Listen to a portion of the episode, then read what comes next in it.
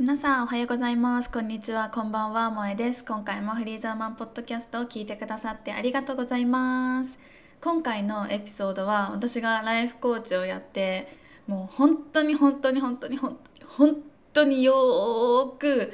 聞くワード人と比べてしまう癖をやめたいっていうトピックについてお話ししていこうかと思います。人と比べて苦しくなっちゃったりとか人と比べてなんか自信をなくしたりっていう人がいたらぜひぜひ最後まで聞いていただけると嬉しいですそれではどうぞ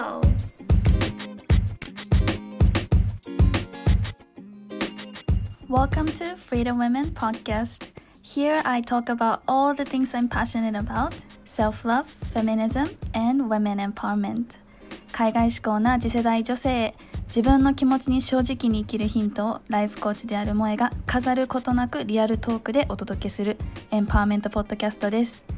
Are you ready? Let's go!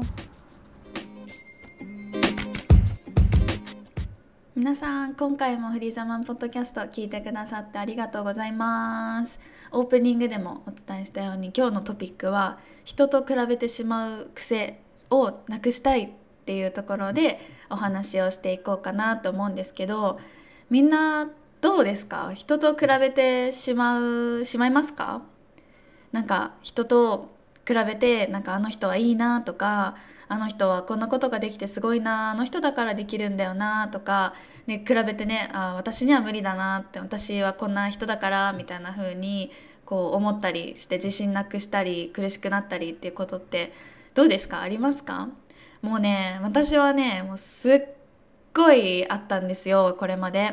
で今も完全に人と比べていませんもう自分のとの戦いですみたいな風に思えているかっていうと思えてはいるんですけどまあでもたまにこう他の人の SNS 見てあこの人すごいなとかあいいなみたいな風に思ったりは全然あります。ねだけど昔の方がもっともっとやっぱり人と比べて自信をなくすっていうのはあったなって思うんですよね。でなのでちょっと私がこの昔すごい人と比べてしんどくなってしまった時とかそこからどういうふうに自分がこう今の自分になれたかっていうのをちょっとお話ししていきたいんだけどもう私本当に人と比べて自己嫌悪っていうのはやってきたんですよ。もう本当に SNS 見たりこの人はいいなって SNS で思ったりとかもあったしもうなんかリアリティ番組とか見るの好きなんですよね。とかあとドラマとか見るの好きなんだけどそのドラマの主人公とかにさえくらと自分を比べて落ち込むとかもやってたんですよ。もう意味わかんないじゃないですか。だってドラマの主人公ってさもう作られたものじゃないですか。ね。なのにその作られた完璧の状態の人と私を比べ自分こうリアルな自分を比べて落ち込むってもう本当に何をしているんですかっていう感じなんですけどもそういうことも全然あったんですよ。皆さんどう？ある？本当ね私は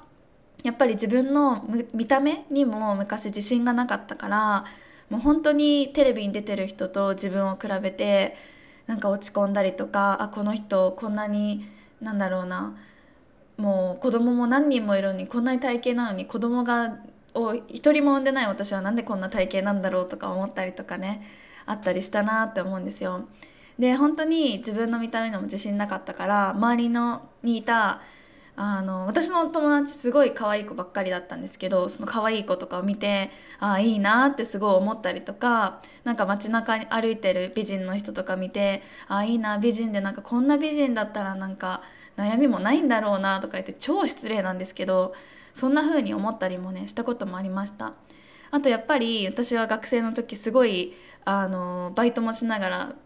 学生をしてたのでもうお金持ちの人がすごい羨ましかったんですよ。で私の大学はやっぱり結構裕福な家庭の人たちもいっぱいいてでアメリカに留学してた時もやっぱり留学している子と子たちの家ってその余裕がある。わからないけどね。本当はどうなのかわからないけどこう余裕がある家庭のから来た子とかあと日本人じゃなくても韓国人とか中国人の友達とかって結構なんか桁違いの金持ちとかいたりしたんですよ。でそういう人たちとかを見てあいいな金持ちの人なんかお金の悩みとかもないでいいなみたいな風に思ったりもしてたんですよね。そうまあでもねそう言ってる私もすごい恵まれてはいたんですよだって留学もさせてもらってたしけどでもその留学も私のお母さんもずっと働いて私のお父さんも会社で働会社というか、えっと、私のお父さん料理人なのでレストランで働いてバイトその他にバイトまでして私の学費を稼いだりしてくれてすごいあの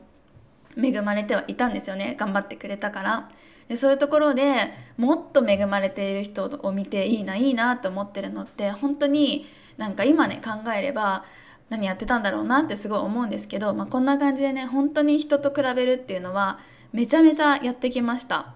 ででもねそこででそれでコーチングを始めた時もやっぱりその SNS とかを私は普段はあんまり見ない派だったんですけどやっぱりコーチングでインスタグラムとかで発信しているとやっぱり他の人の発信とかも気になるわけですよね。でそれで見てみてあこの人はこんなにフォロワーいるんだとかこんなにコメントとか LIKE いいねもらってすごいいいなってなんで私のはみたいな風に思ったりもなんかしてたのもあったんですよね。そうでもやっぱり人と比べるのって全然いいことないじゃないですか人と比べてもちろん私も頑張ろうって思える時もあると思うけどでも大体の時が人と比べて「あなんで私は」とか「あ私こんなことができてない」とか「この人はいいな」っていう風に思ってなんかモチベーションが下がるとかいいことないなってすごい思うからこの人と比べる癖とか人と比べてしまうのを私はずっとやめたいなって思ってたんですよね。で、まあ、そこでいろいろ考えていく中でで私が今はそこまで人と比べることもないし、まあ、自分もいいよねっていうふうに思えているきっかけになったのがやっぱりあのそれはねキャビンクルーで学んだ習学んだというか習ったことがすごく自分の中にスタックしているのがあってそれがねどんなことかっていうととキャビンクルーになる時のサービスの授業でこう私たちはさなんか普通に考えたらさ飛行機乗る時ってさ旅行とか行くから楽しいイメージじゃないですか。だけどね私がそこで習ったのは飛行機に乗る人って旅行だけじゃないんだよね。飛行機に乗ってる人って例えば家族とお別れをして新しい場所に行くために飛行機に乗ってる人もいれば家族の最後とか大切な人の最後を看取りにそこに行くために飛行機に乗っている人もいるのね。そうだからいろんな理由で飛行機に乗ってる人がいるんですよね。だから旅行は楽しいっていう人だけじゃなくって本当にいろんな気持ちを持った人が乗っている飛行機だからあのなんか一概になんかどこに旅行に行くのとかそういうふうにあのなんだろうな表面的な会話っていうサービスっていうのはあのしないように心がけましょうねって言われたんですよね。でその時に私あ確かにそうだなと思って飛行機だけじゃなくても普通に日常で生きててもやっぱり電車に乗って隣に席に座った人とかもしかしたらその人の、ね、何か嫌なことがあったかもしれないしその人大切な人を亡くしたばっかりかもしれないし本当に私たちって周りの人たちの生活とか人生の一部しか見えてないわけじゃないですか。そうだからそれでなんか判断するのってあ確かに良くないなって思ってそこの学びはすごい私大きかったなって思うんですよね。でその人と比べるのに何が通じるのっていうかというと やっぱりこの人ってそのその人にしかわからない悩みとか葛藤とかをやっぱり必ず抱えてるんですよ何かしら。だからね私もさっきねあこの人美人だから悩みとかなさそうだないいなとかこの人お金持ちだからいいなって思って羨ましいって比べていたけどでもその人と比べるっていう行為自体すごく失礼な行為なんだなってその時あの感じたんですよね。でやっぱりそのね特に SNS とかだともうその人の一部ほんの一部しか見えてないわけですよね。そこであこの人はいいなとか、ね、この人はなんか恵まれててなんか幸せそうだなとかそこで判断するのって本当に良くない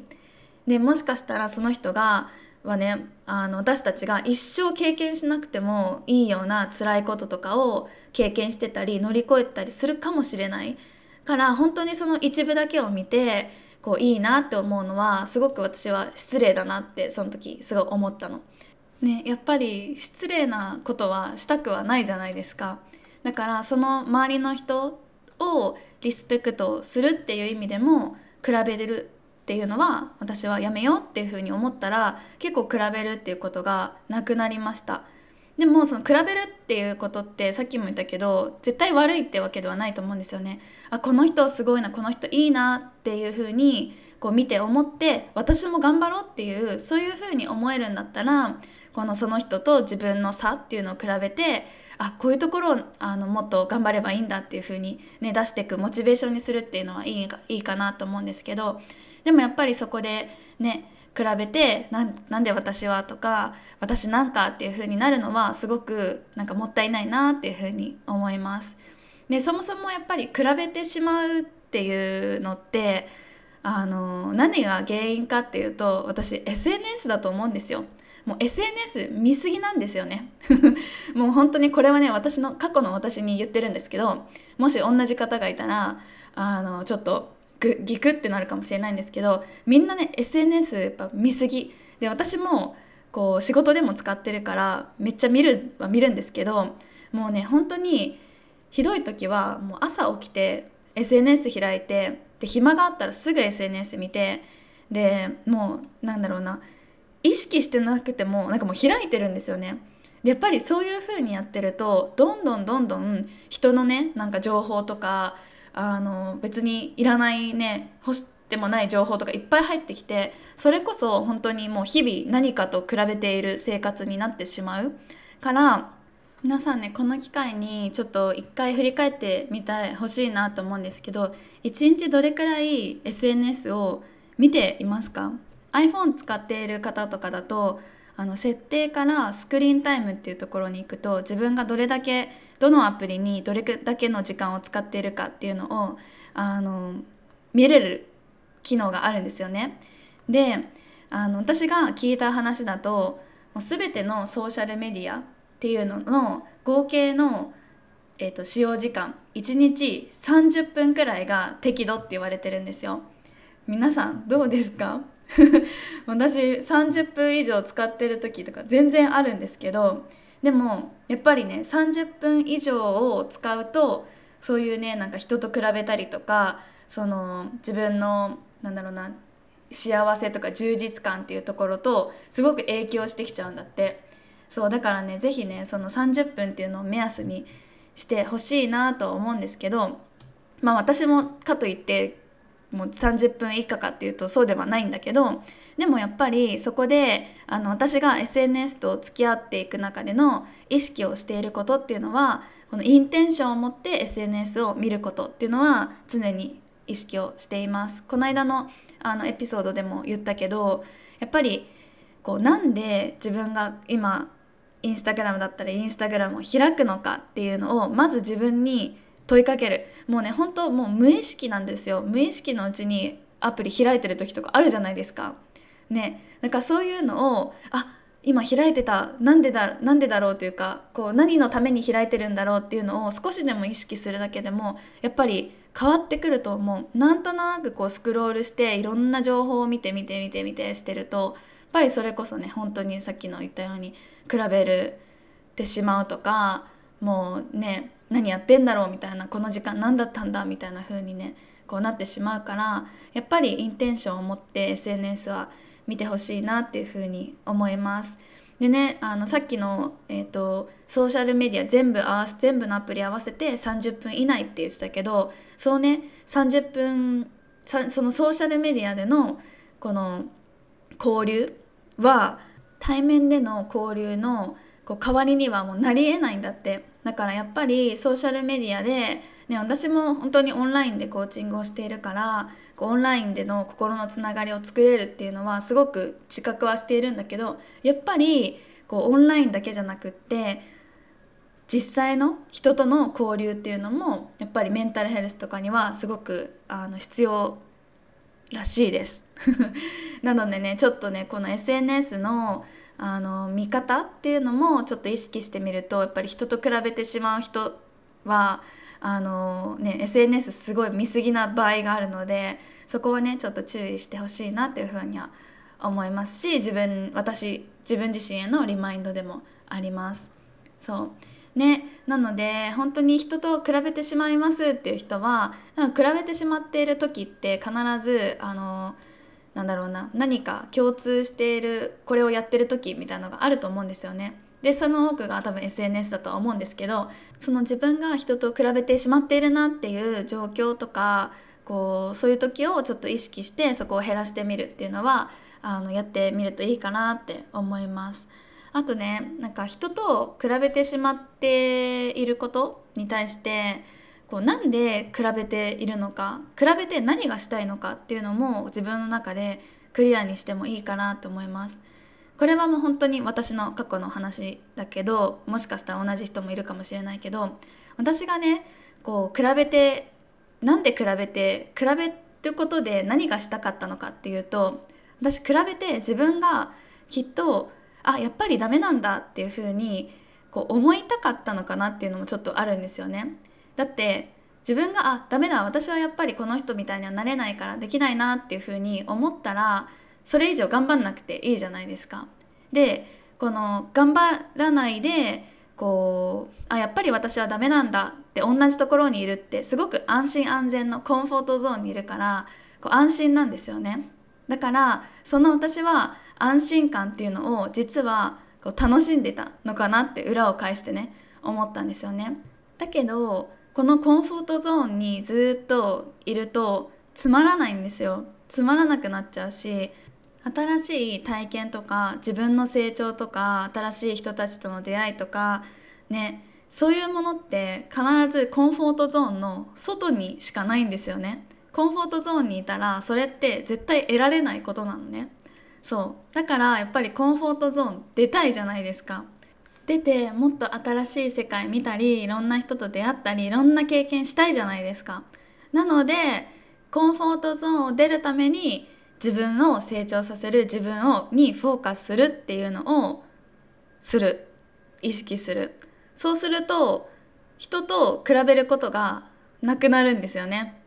自分にもう100%のフォーカスをして自分自身のこのコンフォートゾーンを抜ける抜けないの戦いになるから戦いというかその気持ちになるからもう人と比べるっていうマインドにならないなので比べることをやめたいっていうふうに思っているとやっぱり人と比べてしまっている自分がいるっていうふうにまだまだねそういう意識があるっていうことだからまずそこじゃなくって違うところにこうモチベーションを持っていくっていうのもすごい大事かなっていうふうに思います。そう